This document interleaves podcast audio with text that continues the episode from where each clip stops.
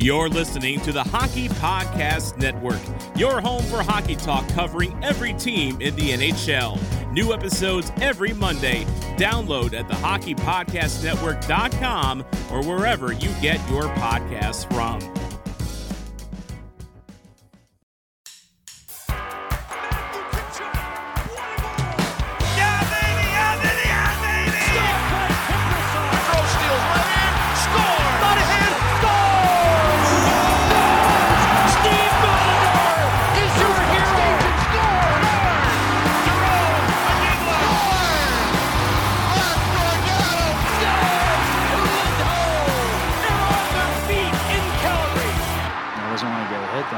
Off the tracks. What's up, everybody? Welcome back to the In the Dome podcast. Okay, well, man, this has been weird because you had the Christmas break, compounded with the COVID break. You come back, you stink out 4 games, you get another COVID break. It feels like we're playing 1 game a week right now. It's ridiculous. It's bullshit. And I mean, what did Daryl say? It's just like the piss poor, the shitty schedule. It's exactly what it is. This is stupid. Yeah, I just finished watching some interviews. There was some questioning, I guess, because he was saying conditioning was way off. And I actually didn't see the Senators game, thank God. But they were he was getting asked about it. He thinks it's a combination of just too many breaks, too many layoffs. I mean, when they had the Christmas break and the COVID break, they weren't even allowed. Like when the team got COVID, what was it? 10 days they were off, 8 to 10 days. And they couldn't even practice, even though they all had it. They couldn't practice. So they're just kind of sitting around. Then there's Christmas break. And then, I don't know, he thinks the conditioning is a combination of being off too much. And then some guys, you know, if they did get COVID and they were sick, it's probably an effect from that, but I don't know. I didn't see the Senators game. I can picture in my head what it was. I can feel it. Hey, Matt Murray, dude, hasn't had a win in like 47 years, but he looked like the Vezina favorite out there against us. Yeah, say no fucking more. Okay? As soon as you throw that stat out, you know you're in for a rough night. Yeah, I literally knew as soon as Matt Murray was starting and they threw out he hasn't won a game in 408 weeks. I was like, we are definitely losing tonight. Although the game before that, it was the goalie's first time and we actually fucking won. Where was that? It was a while ago. Yeah, that was a precedent breaker. I don't remember where that was. Boston or something? I can't remember. Might have been. But yeah, they looked like that Ottawa game was terrible. They were sloppy as shit. They looked like they were sick and tired and just looked like absolute dog shit. It was funny because I tweeted. See, typically I'm on Twitter all the time and I think you're on Instagram all the time, but it's just like, there's no fucking hockey. There's no hockey. What's the point? I'm not going to go on Instagram and talk about the fucking arena deal. That's for sure. I'm not going to go on Twitter and just, I'll tell you what I think about COVID. Yeah, thanks. That's the last fucking thing I want to do is hear more about COVID. Last thing. So if I haven't been on Twitter and you haven't been on Instagram and you guys are missing us in any capacity on those platforms, we apologize, but it's not our fault. I don't apologize. It's not our fucking fault. COVID is ruining lives. However, NHL did announce today no more testing for asymptomatic players. I think it was Yzerman. It was Yzerman, and I think a few other players made some comments. What are you saying Yzerman for? What the shit is that? Are you doing that on purpose? Yeah, Yzerman. He was the GM that spoke, I think. Yeah, first. I know. It's Steve Yzerman, though. No, Yzerman, bro. Yzerman? What the shit? Yeah. It's Yzerman, like Bill Clinton. Remember when Bill Clinton called him Steve Yzerman? Well, they call him Stevie Y. Yzerman? I guess Yzerman? So. That's true. I thought it Yzerman? You're saying Yzerman? I say Yzerman. No, it's Yzerman, bro. Fuck, it sounds weird now that I'm saying Steve Yzerman. But it's Steve Yzerman. Come on. Oh, come on. It's not Yzerman. It's Yzerman. Pull up some old clips. People listening. I'm hearing Bob Cole talk about it. It says Yzerman. I don't know. People listening. Is it Yzerman or Yzerman? We'll finish the debate here soon. Pull up a clip so we know. Anyways, what did it was like 3 weeks ago. I think that was like even longer ago. That was like a month ago. He was kind of pissed and just said, look, why are we testing healthy individuals? And I know it caused a stir because, I mean, you can't say anything without someone getting offended. Like, you can't. It's impossible. Everybody's a fucking expert, even though there's a complete spectrum of perspective. Everybody's an expert. But anyways, Twitter experts. Well, I think it's just Twitter now. It's fucking the whole fucking world, right? But he does make a good point. I mean, look at these athletes. I guess maybe there's a concern that, like, they're not sure they're getting sick with COVID, but if they're asymptomatic, they're not getting sick at all. And I get it. You want to protect everybody possible, but fuck, like at some point, like how much more destruction to every fucking goddamn business in the world, every economy in the world can we take until like, well, then what? Well, I mean, like the NBA relaxed their testing requirements too. So, yeah. What is the NFL doesn't do it, do they? No. Didn't they do scrap it a long time ago? Yeah. Or did they ever have it? They scrapped it a while ago, or I don't know. I'm not an NFL guy, but the other thing is too, like, wasn't the testing thing for guys who tested positive in the NHL now like expanded to like 90 days or some shit? So there was really going to only be a small percentage of players who would be testing on a regular basis. So it would, I don't think it would make any sense to continue doing this. So it's about time, I would say. Well, you can't, because there's just so many lost fucking games, and I don't know, it's just ridiculous.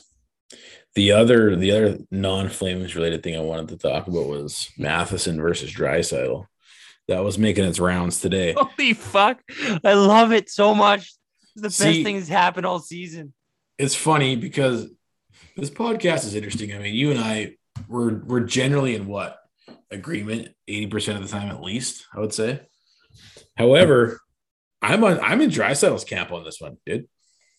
I'm in nobody's camp. I'm over here on Team Chaos. I'm like fucking hell's yes to all of this.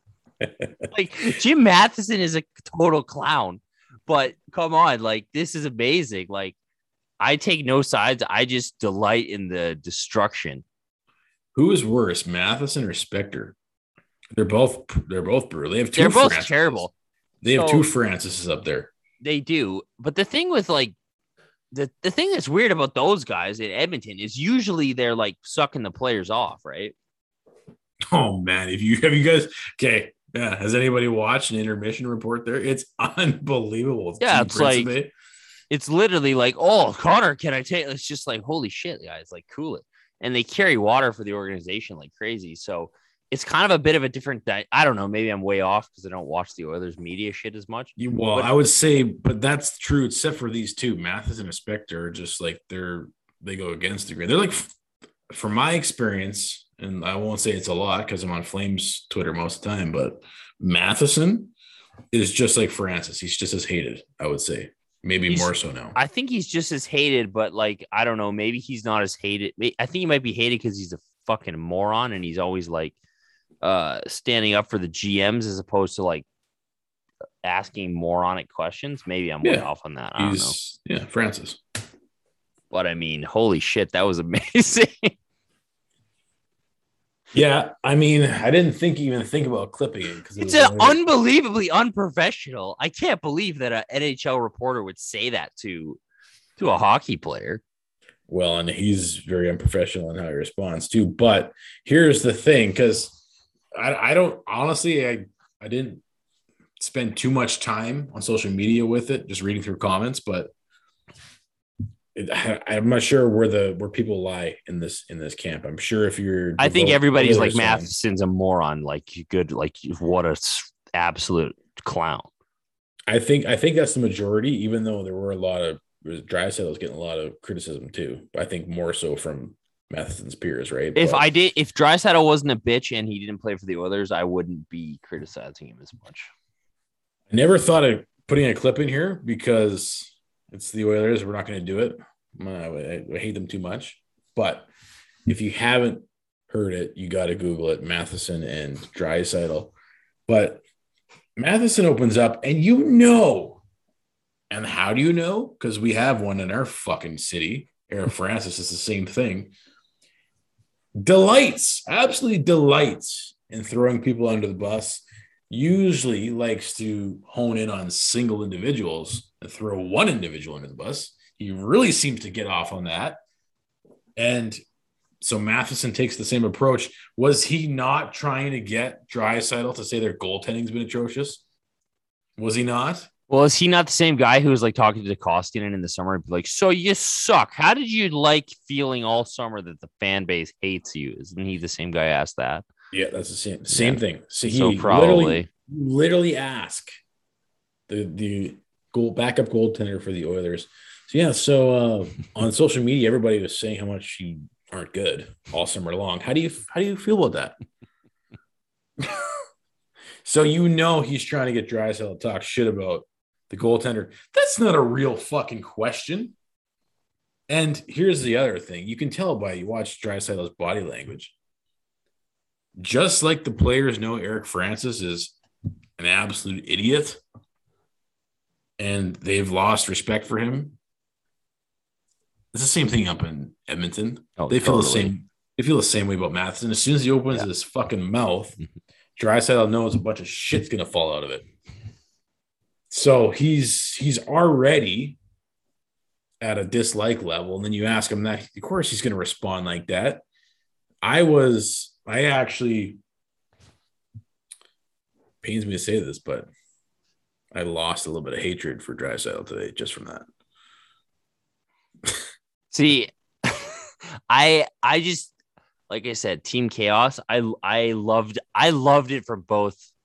Like if it was Johnny Gaudreau up there, I'd be furious. But when it's Leon Draisaitl, I can't help but just be delighted. It was so funny. And I don't know, like maybe it's just the Oilers. The Oilers hated me, but he is kind of pissy. He's kind of a powder. He is a pissy powder. We've talked about it, but yeah, it doesn't take Matheson to put him into that space, right? Dude, I don't know. I fucking loved it. I'm so glad that happened today. That just made my day. That was excellent, eh?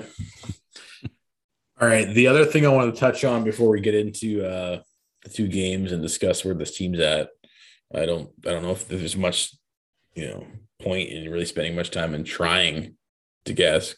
I mean, we got to see what else happens next. But on the last podcast, we were talking about Brad Treliving, what he's got to do, what can he do, and I think I learned something new.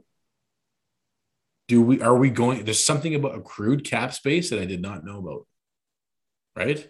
Because after our podcast, what was it? A couple of days after you sent me an article by Haley. Was it what's her last name? Salvian. It's a good article. Actually, it was very similar to what we were talking about.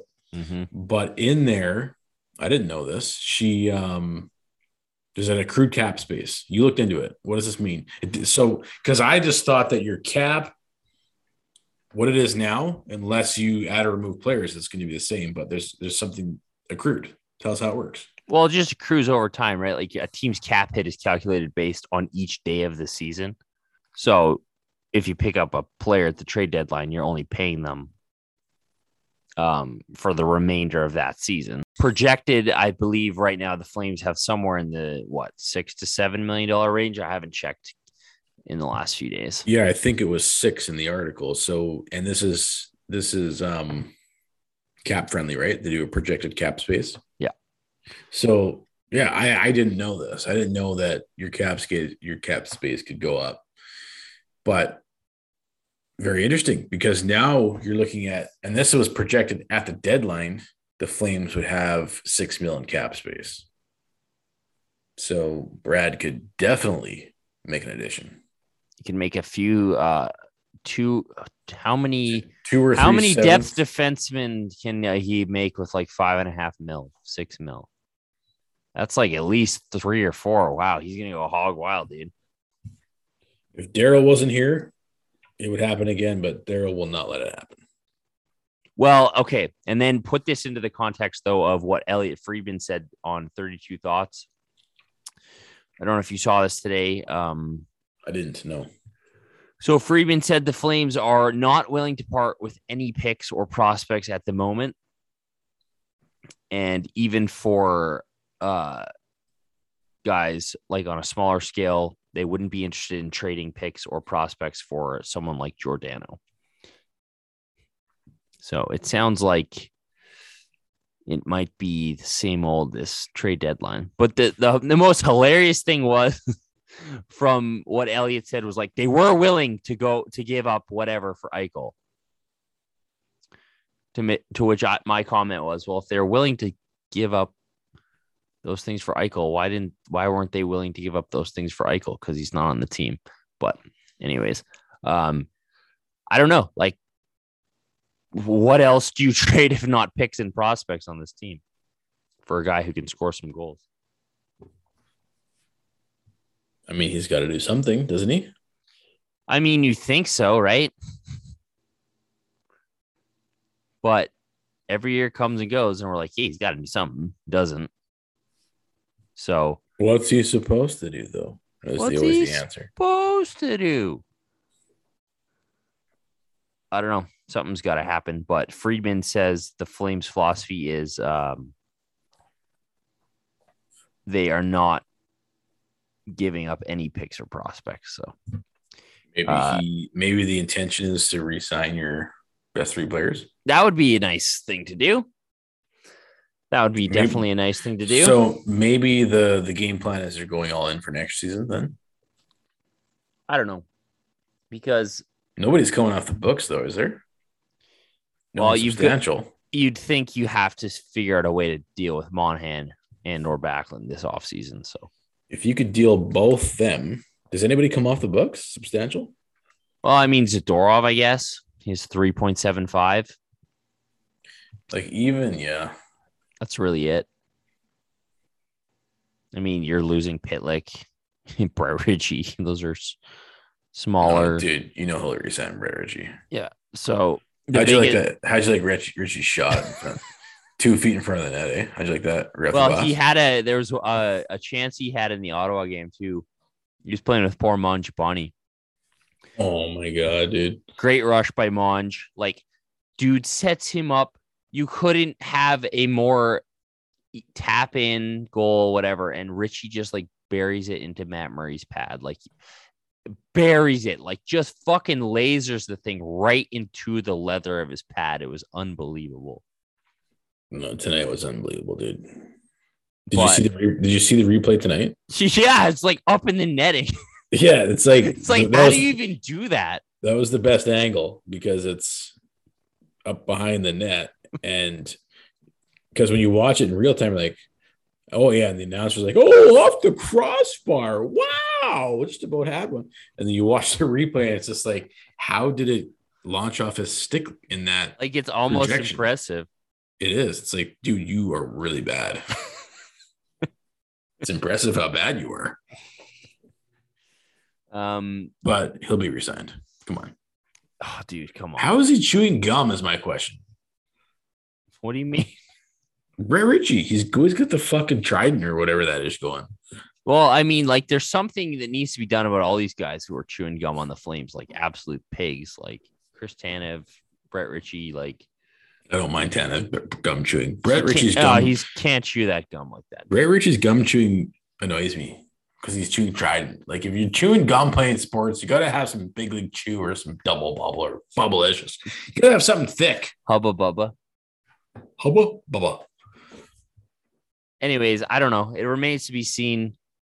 The pressure is on Brad Treliving to do something. So then you know he won't. So you what kind of a fucking he won't?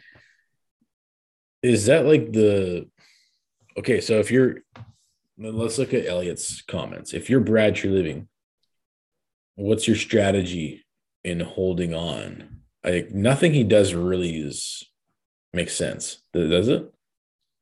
Well, what's his strategy? Make an argument for him. me make an argument for Brad Treliving, can't do it. No, what world is this? But why would he not want to do anything? Why would he not want to make the team better? Why would he not want to address? Because that's how he operates. Like he takes this low risk path of least resistance, right? Like what would be more risky, going all in at the deadline and then getting canned if you get booted in round one, or just playing it safe and trying again next year with the same. What, he thinks he's going to be around for the rebuild? Is that what this is about? Same roster. Well, he's probably around for next year at least, unless a colossal failure ensues over the next 2 months. But, yeah, okay. I don't see how, if you're in the hunt, you don't add something, or maybe, like I said, his evaluation of this team is you are not beating the top five, one of those top five teams. You're not getting through one of them. So maybe he knows that, and he's game planning for next season. But if you're Brad Treliving, that's kind of all you should game plan for, because there's nothing indicating that you're going to be still on a contract past next season. Well, I don't know. Like, tonight was a perfect example of, like, when Johnny Gaudreau is the best player on the ice. By far, you can score some goals, but again, like, go back to the past previous, like Daryl keeps talking about this. They were asking him about the road trip, and he said we couldn't finish our chances, specifically against Florida, right? Like, everyone knows this team needs some goal scorers. So I don't know. Like, you think he has to do something. Okay, yeah, well, you would, but based on the Elliot Friedman comments, you would assume that he's not. Well, he says they don't want to pay picks and prospects, which is okay. So, but then what do you have on this team you can trade for, right? All you have is picks and prospects if you're Brad, maybe someone's interested in Backlund. Sure, he's got a limited no trade clause too. The thing is, for me, I would feel like if he's Mr. Hates rentals, even though he pulls his little rent a defenseman every deadline. Rents 4 defensemen every deadline. Like, this would be this would be really the only chance you have at actually a rental, in the context of you're probably not looking to take on any money for next year anyways, given that you have to re-sign your 3 best players. So, like, I feel like the market for a rental, like, if any year you were going to rent a guy, now would be the time. No? Yes. That's exactly what I'm saying. Like, it's not fucking rocket science here. Like, or maybe we need to read into what Elliot's saying, and he's not just not going to make a big splash and use picks and prospects. He'll probably tinker, right? Oh, he'll tinker, definitely. He's the king of tinkering. He's the tinkerer. There's a Spider-Man villain called the Tinkerer. That's Brad Treliving. Tinkerbell. I like that better. Yeah, that's more apropos for sure. But I mean, like, the other thing I keep thinking of is, like, the depth of this team is so fucking thin. Like, it's a miracle that this team has been healthy. If Johnny Gaudreau gets hurt, if Matthew Tkachuk gets hurt, imagine if Elias Lindholm got hurt. Like, holy shit! Imagine if Chris Tanev got hurt. Imagine Markström got hurt. Like, this team is an injury away from absolute disaster. So, geez, dude. No, we'll stand pat. Probably, like, even in the playoffs, right? Like, how do you expect to go on a long playoff run without depth? Like, here's your depth right now. Brett Ritchie's usually in your top 9. So whether or not he wants to pay picks, and that's the other thing too that I think is irking most people, is like, when did he suddenly become attached to not paying picks? Like, this is the guy who pissed away every piece of draft capital we had for the likes of Brian Elliott and Michael Stone and Travis Hamonic, and we're in year 2 of a rebuild, and he's trading 1-2-2 for Dougie Hamilton. So it's like he's like learning, but it's like, hey, well, don't do it. Don't straight. Like he's learning things at the wrong time. The line combos were probably the best they've been in weeks tonight.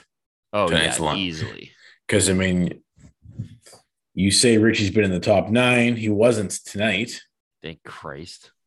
But even the line combinations as a whole make the most sense tonight with Lucic, Dube, and Monahan on the third line. And then Mangiapane where he fucking should be in the top six. He was that you saying he was rubbing off on Coleman and Backlund tonight? I was saying that. No, that must have been someone. Well, I mean, else. He set Coleman up for a goal, so yeah, I think so. And he was really good on the forecheck. I don't know. That line wasn't as good as I was hoping tonight, but that's the best configuration.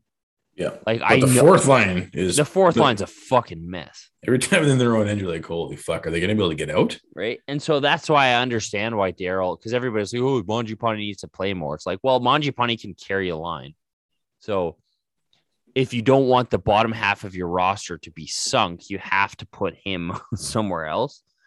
So I get why Daryl does that specifically on the road, like with matchups.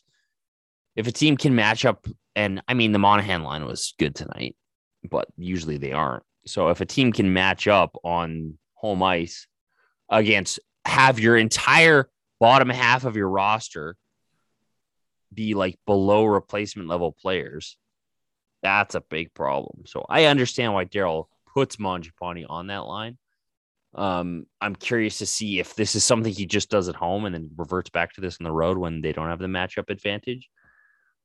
But yeah, the top six, that's the only way the top six is going to be a threat, is to have your best top six players in the top six. Yeah, you have to do it. So explain this to me, dude. Because it's not like, I mean, did we just get, I wouldn't say we got lucky tonight with our goal scoring. Maybe we got some puck luck, maybe. Like it was going in tonight. Yeah, Coleman's went in. Yeah, that was some puck luck, right? At first, I thought Matthew Tkachuk's goal was fluke until I see on replay he actually somehow tipped that in. Have you ever seen a tip like that before? I thought it went off his ass, and then I watched it again. It's just like incredible, dude. It's unbelievable. Like this, okay, he gets a pass. What is it? A foot and a half off the ice behind him from about 4 feet away. Like what's your reaction time on that? Just to make contact at all. Let alone, yeah. Let alone corral it into the fucking net. Give me a fucking break. That was maybe the best tip I've ever seen in my life. I'm not even kidding. The guy is... That's one of – he's such a unique player. He's got a weird set of skills that are just like – and tipping pucks is one of them. Like, fuck, he's good at that. So, I mean, the broadcast kept saying that Florida was the best team in the league, but I'm looking at the league standings. Tampa is first. Florida's 2 points back with 2 games in hand, although Carolina has the best points percentage. But how do you go from – and look, we talked about this on the last podcast. The power play was making you look worse than you were, because we did the game stats for each of those the Florida and the Carolina games. And outside of Tampa Bay, it was hands down domination, but Florida and Carolina were actually a lot closer than the outcomes. But you still left those 3 games feeling like, holy fuck, we got dominated. We're not even close to these teams. Then you come home and you lose to the Senators, and then you fucking kick the Panthers' ass. Like, how do you explain this? Well, I think the Senators game was, like you said, no, this team seems to be, again, you got to remember, I think now is a good time to bring to the Daryl quote, and he said it twice today. When kind of explaining all this shit, he was emphasizing that the Flames are working from the bottom up not from the top down. Your entire game tonight? Yeah, I don't view it as a losing streak. I look at it as how we play. And, you know, obviously we didn't think we played very well against Buffalo or whoever we played the last game, Ottawa. But we felt we played well enough on the road to win games, but we just weren't sealing the deal enough. So, you know, as I said it this morning, we're not on the top working our way down. We're at the bottom working our way up. So we have to play complete games to in order to stay in the playoff conversation. Pretty clear, pretty straightforward. Right, and I think that's kind of driving home his point of like, this is still a learning process for a lot of these guys who, whether he's indicating these guys have not been coached properly over the last 6-7 years. Or developed properly. I think that's a good way to look at it, because you go into that Florida road trip thinking like, holy fuck, we're one of the best teams in the league. We're on top. Then you get crushed and it's like, oh, I guess we suck. And you come home, you lose to Ottawa. It's like, whoa, we do suck. And I mean, Daryl's always talking about, he even said it tonight. He's like, I don't even really care about wins and losses. I think his quote was, you're going to win some games and you're going to lose some games. He's more concerned with how the team's playing. So for a group of guys who kind of needs, I don't know if it's hand holding, but they needed a lot of practice. And I mean, the day after the Ottawa game, it wasn't a bag skate, but apparently it was high intensity, like full on practice. Yep. Well, and they had a few days, a string of practices together, right, to work on stuff. One of them being the fucking power play, which showed tonight. Yeah, and getting back to basics and structure and checking in all three zones showed tonight too. So I think this is a team that, like, you know, if they stray from Daryl's structure, is going to struggle. And I mean, we saw that in multiple ways. Like against Florida, they were pretty good in the first period, but then they kind of just like abandoned all defensive structure and kind of tried to outscore them and go nuclear versus nuclear. And Florida's going to win that battle all day long. Yeah. In Florida. And that's how Daryl said too, is that when they got behind the 8-ball, yeah, then they were pushing for chances and giving up more chances. And you can't do that against the Panthers. You get fucking eaten alive. Yeah. And then you saw something a little different, but again, straying from the structure against Ottawa, where it was like, they were sloppy as fuck against the Senators. And they looked like the Jeff Ward Flames out there, and they got beat. But then Jeff Ward game, eh? Oh, that was a Jeff Ward game if I've ever seen one. But again, like the fact that they beat the Panthers tonight, like Daryl Sutter is like the constant in all this, that we can just kind of like, hey, Daryl's got this, because like I guarantee you, if Jeff Ward's behind the bench or Gulletson or Bill Peters behind the bench, they probably get their fucking asses kicked tonight. They would have spiraled for sure. They would spiral, exactly. And that's the one thing we haven't seen this team do.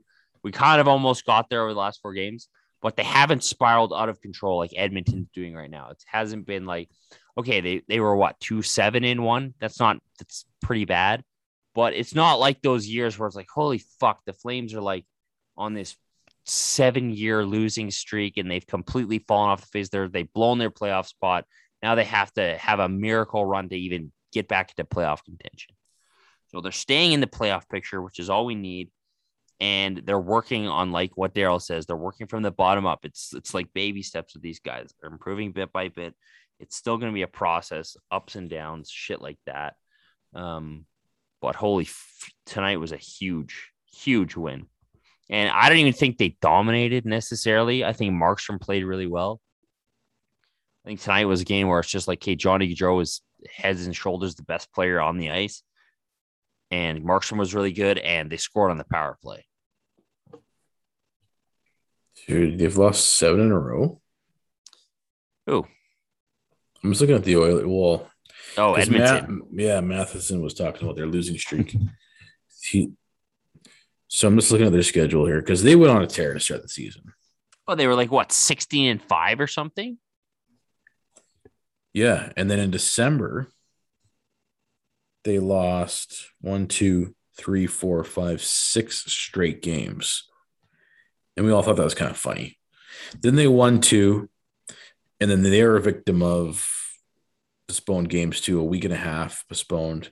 And then they've lost 1, 2, 3, 4, 5, 6. You love to see it. Fucking love it. You love to see it. So, yeah, I think, I mean, I mentioned this earlier in the season that I was, even though we were rolling, and there's a part of your back of your brain as PTSD is like, fuck, how long can this possibly last for? Knowing that Daryl's behind the bench and he's the constant, I even said, I'm not worried. They're not going to dip. But they did after the break. But I kind of feel like the break, this break that they had was different than what they've had in the past, right? It wasn't like, oh, it's the all-star break, or, oh, it's the fucking 1 week mandated break off by the CBA, and now they stink, right? This was like, okay, you're breaking, but you're breaking because you're going through all these protocols. You can't even practice. I mean, this team, if you look at the last week and the preparation of the Florida game tonight, now they're actually allowed to practice when they have these big breaks, these big layoffs. And what we've noticed from day one since Daryl took over this team, the more this team has practice time, the better they are, because Daryl's a good coach and he utilizes that to the maximum. And he knows how to, you know, draw from practice and utilize it in a game so that it has a good effect. Like, they were ready to play tonight. Yeah, and I mean, guys he even called out were ready to play tonight. You look at Monahan, because Daryl was asked about Lindholm kind of tailing off. And, I mean, Daryl's main point was, yeah, well, the guys below him has sucked ass, so they better pull up their pants. And, you know, Monahan had one of his best game of the season tonight. You had them ready to go tonight. Okay, let's go through the scoring summary here, because we haven't had one of these for a while. But, you know, when you go through a season, there's a few handfuls of games that's really stand out. Just like, fuck, that was awesome. That was tonight. Was a fun ass game. That was fun. Yeah. What only thing that made it more fun is if there was a fight and somebody got their ass kicked, right? Yeah, if Lucic is okay, what a bummer it is that Lucic just beat the shit out of Scott Sabarin twice to empty crowds. He did in Ottawa last year, nobody in the building. He did in Calgary the other night with like barely anybody in the building. So that's kind of a bummer. What a beatdown. Dude, like, he beat the living piss out of him. Like I said, I tweeted that I missed the game. How was it? And people filled me in. They're like, there's only two things we were like, you needed to see. One was that fight. My God, dude. That is literally man versus beast. And Sabarin's a big boy. Like, how tough is Lucic, man? Like, he's like not even tough. He's just fucking strong. He's like behemoth strength. Like, he was throwing him around like a rag doll, connecting on the last 2 or 3 punches. See his knuckles after? Oh, yeah. Fuck. What a beast. And then did you see the play where Tkachuk versus Tkachuk in front of the Ottawa net? Yeah, and he gave him the old smack in the balls. How fucking great was that, dude? This is why I love Matthew Tkachuk, man. Dude, even tonight, like, he got into it with Huberdeau. Like, what a fucking beauty Matthew Tkachuk is. He's the best. He is the best. And did you watch his? Usually these are so fucking lame when the NHL and the teams, they do like these stupid little one-on-ones with the players and ask ridiculous like questions. Something about mullets or something. Yeah, but that whole thing, he's like, every response he gives is so hilarious, man. I just find. Yeah, he's. Like, there's no... He needs to be at the All-Star game. Like, is he going to the All-Star game? I don't think he is. No, he's not. He's not? Remember when he was there in St. Louis, dude, and it's like all these other fucking duds? The NHL needs so much more guys like Tkachuk. It's ridiculous. Dude, the fact that he's not there or got voted on is a fucking joke. Absolute joke. Like, remember when Ovechkin... What he wore that was Kane wore the Superman cape, right? Yeah, and Ovechkin put, like, sunglasses on and... had like 2 sticks. Stupid hat. Yeah. Like, put Matthew Tkachuk, like, why isn't Matthew Tkachuk going just for entertainment value? Well, he was there was it last year in St. Louis? No, I don't think they did. Whatever the fuck happened last time. He stole the show. He stole the show. He had like the Cardinals jersey on. Stole the show. So, anyways, if you don't know what we're talking about, there's a tussle in front of the Ottawa Senators net. I don't think Brady realized who it was. No, he just kind of turned around and threw a body down, but it was Matthew.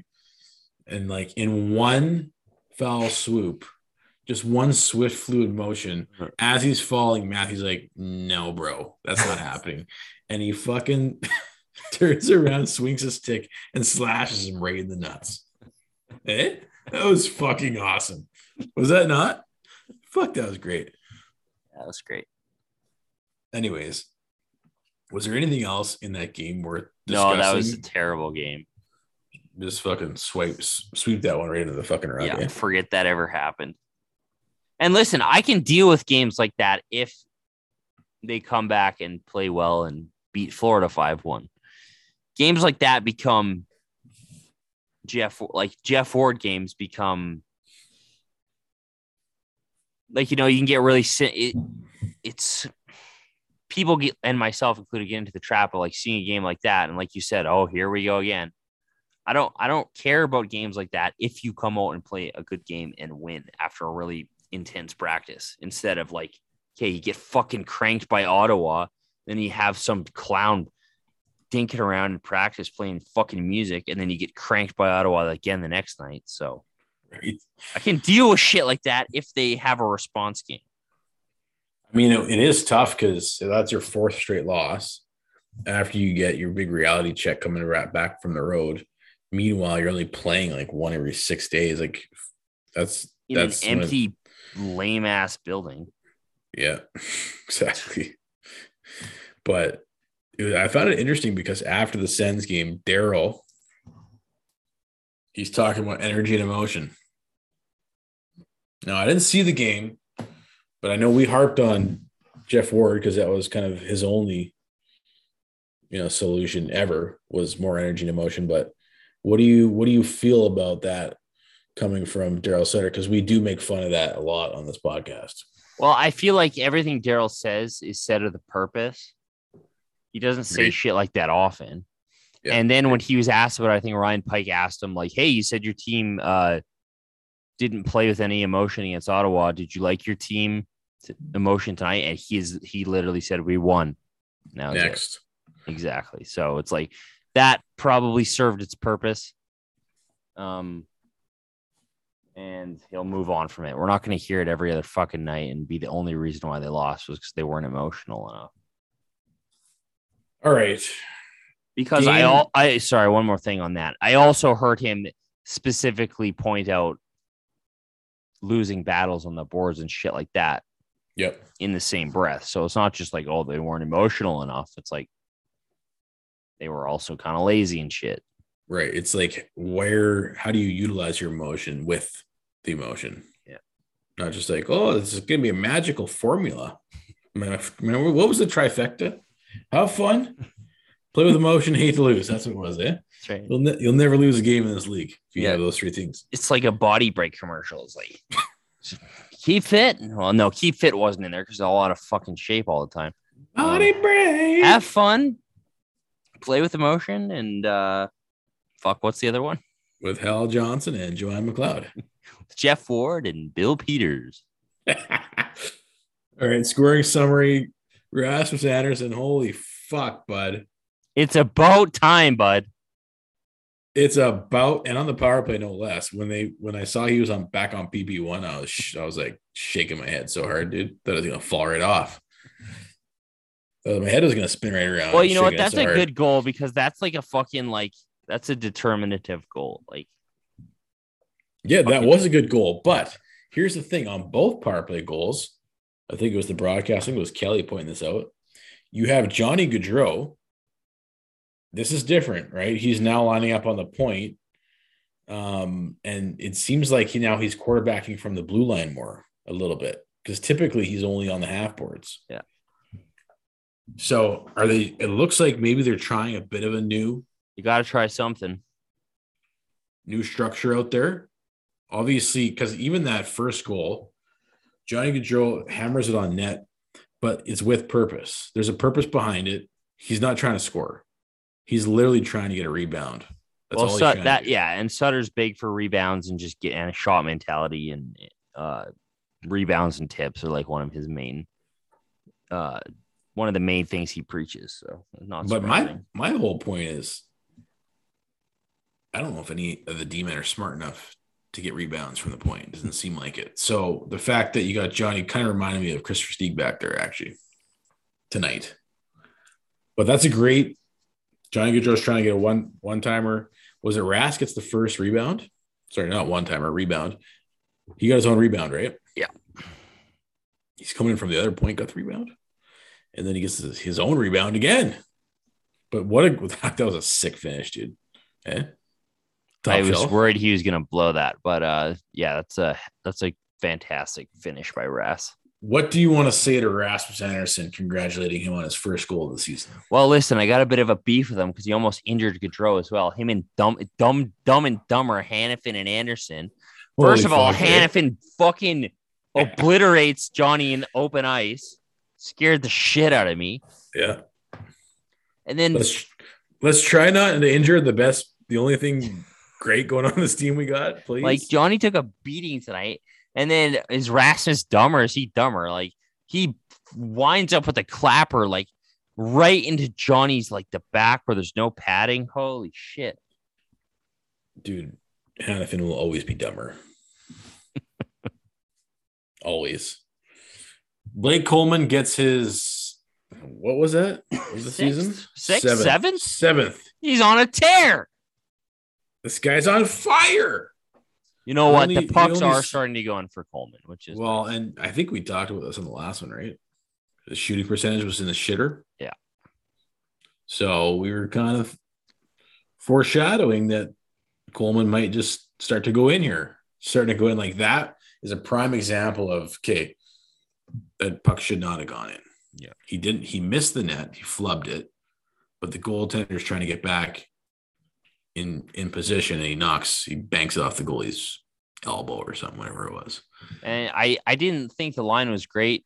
Maybe I'm just being too hard on Backlund. He was kind of invisible, but that is an example of how that line's going to have success. Getting on the forecheck hard, causing turnovers. So hopefully we see that line stick together. So only Flames and ex-Flames score tonight. Sam Bennett. Why don't they show the video tributes on the broadcast? What the fuck is with that anymore? You have to go online to find that shit now? You had to mention it 12 times. You could have took the 10 seconds you mentioned it 12 times. The production value is so terrible. Oh, thank God Kelly was back tonight at least, though. Oh, man. But, yeah, why don't they show the video tribute? Give me a break. It was so lame that it had to be with the half-ass crowd, too, though. Yeah, well, that's the way it is now. Then it's 2-1. You go, uh-oh. I was saying uh-oh. When it was 2-0, I was saying uh-oh. Yeah, I was saying uh-oh because the Panthers were coming too. Yeah, they were. Markström fucking shut the door down there pretty good, eh? I don't know if it was underrated, but Markström was very good tonight. I mean, I guess Bennett hit a crossbar, but he was really good. Yeah, if he doesn't shut the door, it's probably a different game because he allows you to keep padding your lead.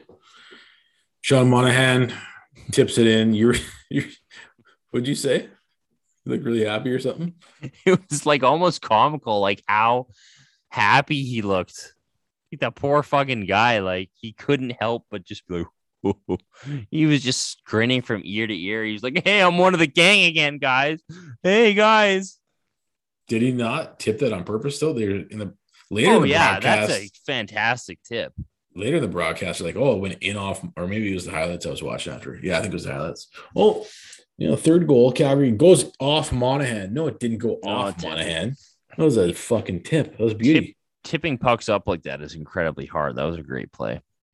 And, I mean, the guy won the draw on the power play. Wow. Go figure. His hip must be feeling better, eh? He's winning draws. Winning draws and scoring goals. Eh? Man, oh man, I literally started laughing when I saw him. Like he looked like a little kid who was like got a shift with Johnny Gaudreau and like scored a goal or something. He literally looked like, "Hey guys, I'm one of the gang again." Well, he was taken off PP1 there for a couple of games. I know. Matthew Tkachuk, we talked about this one. This is Matthew Tkachuk's 17th now. Yeah, like holy shit, he's almost got 20 goals quietly, right? Yeah. And I keep saying how many assists is Johnny? Johnny's on pace for 100 points right now. Yeah, like not even kidding, right? Yeah, like I think it's like 101 would be his point pace right now. On a team with no secondary scoring. A team with no scoring, period. And then, dude. Oh. Hey, folks, we'll get back to the show in just a moment. Just got to fit in a word from our sponsor, DraftKings Sportsbook. So we're on to the divisional round of the NFL playoffs, and DraftKings Sportsbook is celebrating with a huge odds boost for new customers. Counting down to Super Bowl 56, new customers can get 56-1 odds on any team. Bet just $5 and get $280 in free bets if your team wins. If Sportsbook isn't available in your state yet or you're in Canada, you can still get in on the action of the divisional round with daily fantasy football contests. Download the DraftKings Sportsbook app now and use the promo code THPN as in the Hockey Podcast Network and get 56-1 odds on any NFL team. Bet just $5 and win $280 in free bets if your team wins. Promo code is THPN for 56-1 odds at DraftKings Sportsbook, an official sports betting partner of the NFL. You got to be 21 or older in New Jersey, Indiana, or Pennsylvania only. New customers only. There's a minimum $5 deposit and $1 wager required. One per customer. Restrictions apply. See DraftKings.com/sports for details. If you have a gambling problem, call 1-800-GAMBLER. This fifth goal. Did you think Monahan was going to score that goal? Dude, I didn't even think Monahan could deke anymore. I literally didn't think Monahan was capable of finishing in that fashion ever again. I really didn't. I see shit like that, I'm wondering of like our thought about like, hey, is there a way to figure all this shit out by putting Monahan back in a top line? Well, I don't know. I don't know. He's a streaky motherfucker, always has been. Right? Like he could get on a tear here and score. But I am literally like, okay, this is where I'm at. When the Flames went up 1-0, I'm like, no, doesn't mean shit. Go up 2-0, doesn't mean shit. Sean Monahan scores one goal, fuck, doesn't mean shit. Scores two goals, doesn't mean shit. Yeah, so he could have scored like 10 goals tonight and he'd be like, nah. Exactly. Yeah. But does that, I'm curious though, as a whole, the game as a whole, the team as a whole, the outing as a whole, the performance as a whole, does it stir you in any way? Or are you just like, nah, we'll see what happens next game? Probably more the latter, hey? Yeah, but it does stir me in the fact that like, I don't think you can understate the importance of them winning tonight and winning like 5-1. Yeah, true. 100%. Given the fact that like, and I don't mean to just be like, oh, it's all Daryl Sutter's doing, but like, they fucking lose this. I know for a fact if this is last year or the year before that's the game they would probably lose, or that's the game last year they'd find a way to lose, and they didn't. Even though they won 5-1, it was probably a lot closer game. Like you were saying, when Bennett scores, like that's some tense moments, and they didn't fuck it up. So small wins here. So it does stir me in the, like it solidifies my faith in Sutter, and it solidifies my faith that this team is not like the Oilers where it can spin out of control all of a sudden. It stirs me in the direction of this is still under control. You just shit canned. I don't know if they're the best team in the league, but one of the best teams. One of the top three. Right. And like Johnny Gaudreau shit canned them. Man, he was good. So somebody threw out the identity thing again. I think it was the broadcast, but I know Daryl has been harping on we haven't played enough home games. And we're sitting here like, well, big whoop. you suck at home anyways. Mm-hmm. So add that to what you just said. How important was it to shit can the Panthers on home ice and do it in a sense where this was a must-win game? What better outcome could you have hoped, right? I wouldn't have, this is way better than having a comeback, real exciting win. Yeah. I wouldn't want that because then you're still kind of questioning yourself.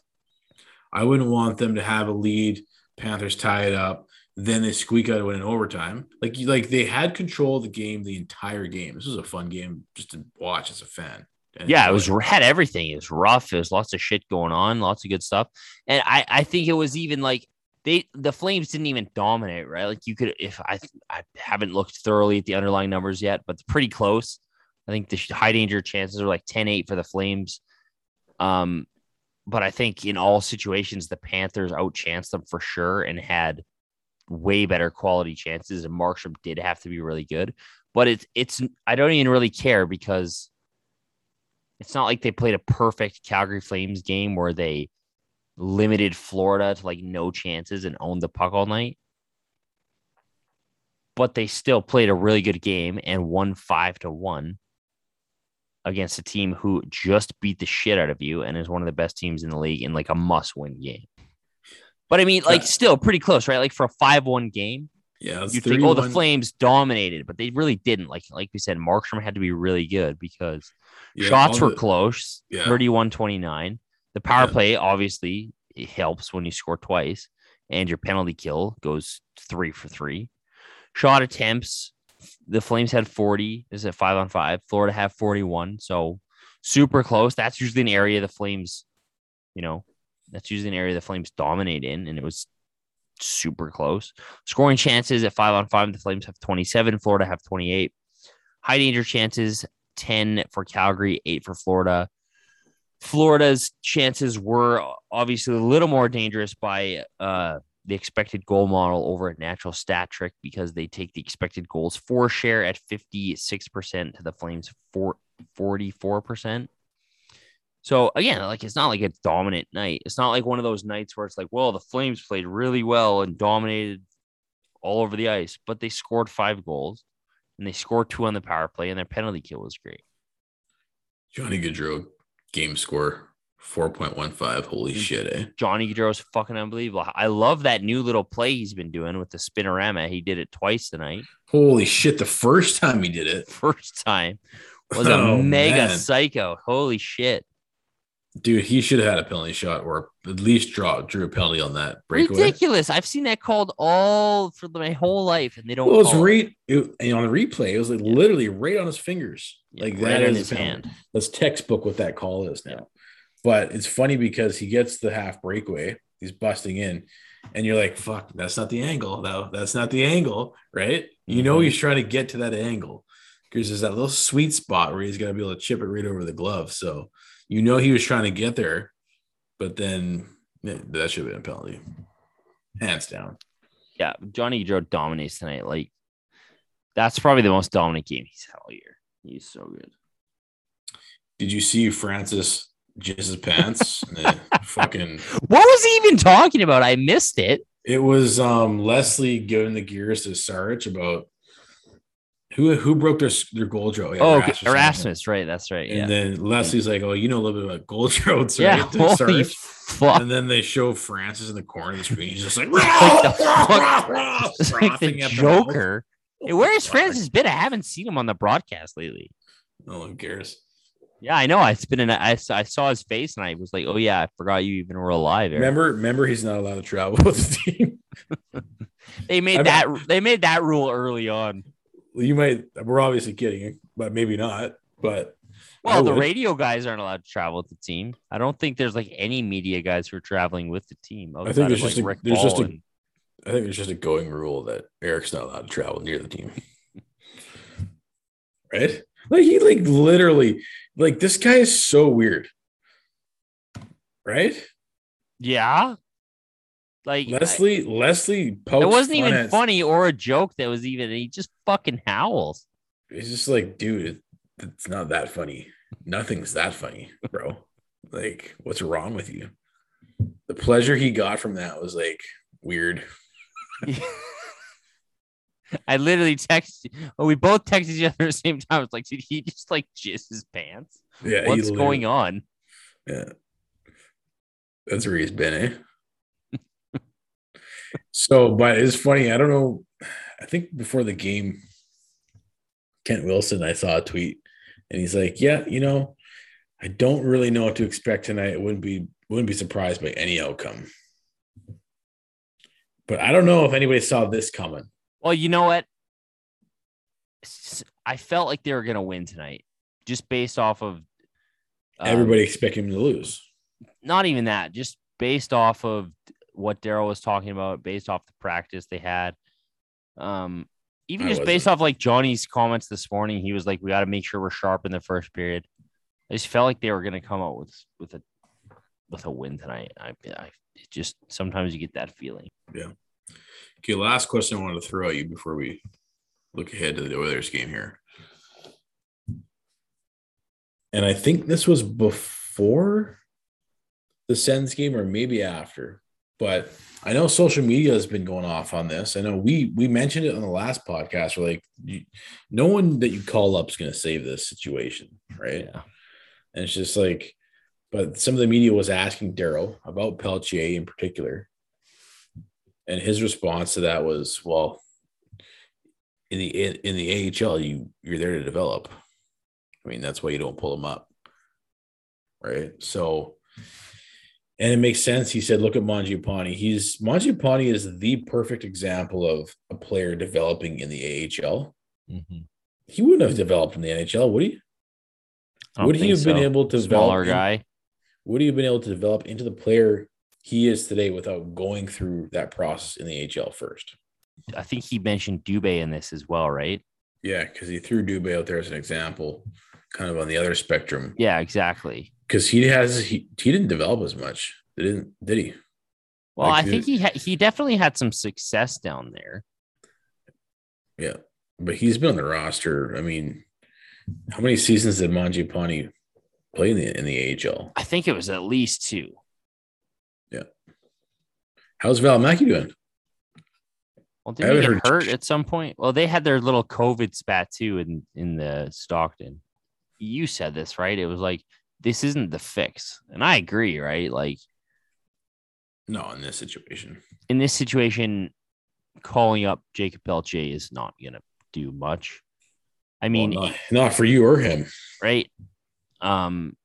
Maybe like, is Matt Phillips going to come in and like, maybe the thing is, I think where I can get on board with that is like, well, surely to shit, he'd be better than Brett Ritchie. Yeah, and he's a different story because he has developed. Like he's played quite a bit in the AHL. So I totally understand what Daryl's saying, but you know, on nights when you can't score and you're rolling out all 4 of Richie, Pitlick, who's hurt. But when you're rolling out those 4 plugs, it's like, fuck, could we at least get some speed and youth up here?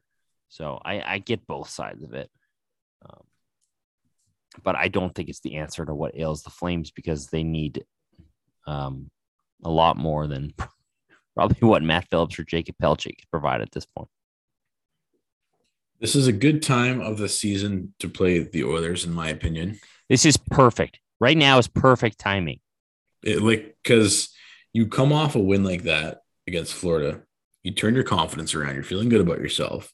You have 3 days of practice before you play Edmonton again. Everybody's healthy, as far as we know. Daryl's probably going to utilize that practice time. Maybe work on the PP a little bit more, get prepared. Edmonton's got to play Florida on Thursday night. Edmonton is reeling, dude. This would be a kill moment. Like, this would be a go for the jugular for the Flames right now. I think Mike Smith is injured again. Oh, you don't say. He's played 3 games since coming back, or I don't know, it's 3 or 5. I think 3. Been injured a 2nd time since being back. His numbers are in the shitter in those 3 games. So if we see Mike Smith, it's not going to be a 100% Mike Smith. Even if it was, who cares? Koskinen's got no confidence. I think Skinner just got COVID. Like, they're reeling. Eh? but they're going to be ready. We're due for a pumping of Edmonton because, like, it hasn't had, we've been fucking bitch slapped by them for the last few years. We got to have a good old fashioned clobbering of the Oilers. Like, man, that's all we need that bad. Don't this is like not. They keep talking about litmus tests and stuff, blah, blah, blah, whatever. This would be it's not necessarily a litmus test, but this would be like an achievement unlocked on a video game or something. It's like beat the piss out of the Oilers. The thing is, though, I've been thinking about this. I think the hatred level has swung too far in the direction. I think they hate us more than we hate them now. You think hate is what? I think they hate us more than we hate them now. Like Connor McDavid, even if they're going through a dry spell, they're having challenges with goal scoring, whatever it is, him and Draisaitl, they will be ready to play us. Even if like they could get shit canned against the I see what you're saying. Connor McDavid hates us more than we hate him. Connor McDavid loves humiliating us on national TV more than anything, more than any team or anyone in this league. And I don't blame him because I would if I was him, but that's not a good recipe for us. How many of the last 8 to 10 losses against the Oilers has he single-handedly beat us? Remember that stat? It was like something like before he had scored the most points in a season against the Flames, like next to Gretzky in like some 80s year. It was fucking wild. I think this was maybe the year before last, but it's like you can, if since the day that fucking building opened, remember that opening night game where he like blows by TJ Brody and roofs it? I think he had a hat trick on that night. Since that day, it's like every single time we play them, specifically on Saturday night, it's like he torches us.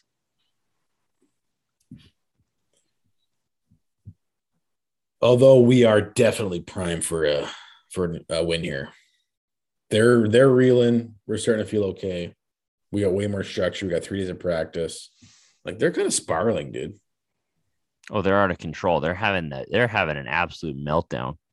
And so nothing would please me more than the Flames to just like dump a fucking ton of gasoline on the meltdown. Not even just for the team, but for like the city and the media are going at it. And just the whole fan base. I just want to like come in there. Get your popcorn out. Just fucking dump a huge thing of gasoline and watch the Flames humiliate the Oilers, or just really put a cherry on top of a nice couple days of hockey. All right, we're gonna settle the debate right now. Is it Yzerman or is it Yzerman? I was saying Yzerman, right? Now I can't even remember. You were saying Yzerman. Yeah, Yzerman. You were saying Yzerman. Yeah, Yzerman. Okay. I think it's Yzerman. No, you're probably definitely right. Yzerman. Here we go. I'm playing a clip. Here it comes. Oh, Gretzky turnover. Yep.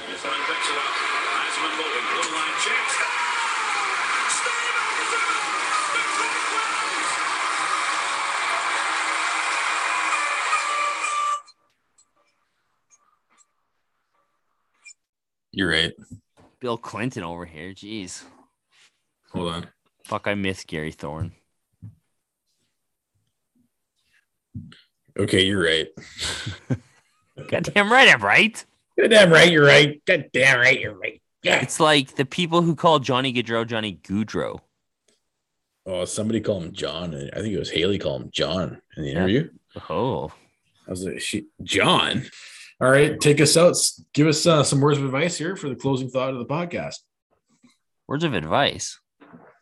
Yeah, or something funny or something stupid or how much you hate Cassie or Francis. Something. Anything. Give us something, bro. Well, I was going to say I'm pretty proud of us for not devolving into the Sam Bennett debate that everyone's been having for the last 2 weeks. And we didn't even mention it, so good for us. Well, I actually had a plan to mention it. Yeah, so did I. I forgot. All right, we'll close it on Sam Bennett. You posted his he's projected to have almost 60 points, 30 goals. Well, he's what is he at? Like 18. 18, yeah, fuck yeah. 18 or was it 17? It was up there, man. Since moving to Florida, he's got like 39 points in like 40 games or something. Insane. Yeah, almost a point a game. Yeah. We'll leave it at that. And say we're happy for him.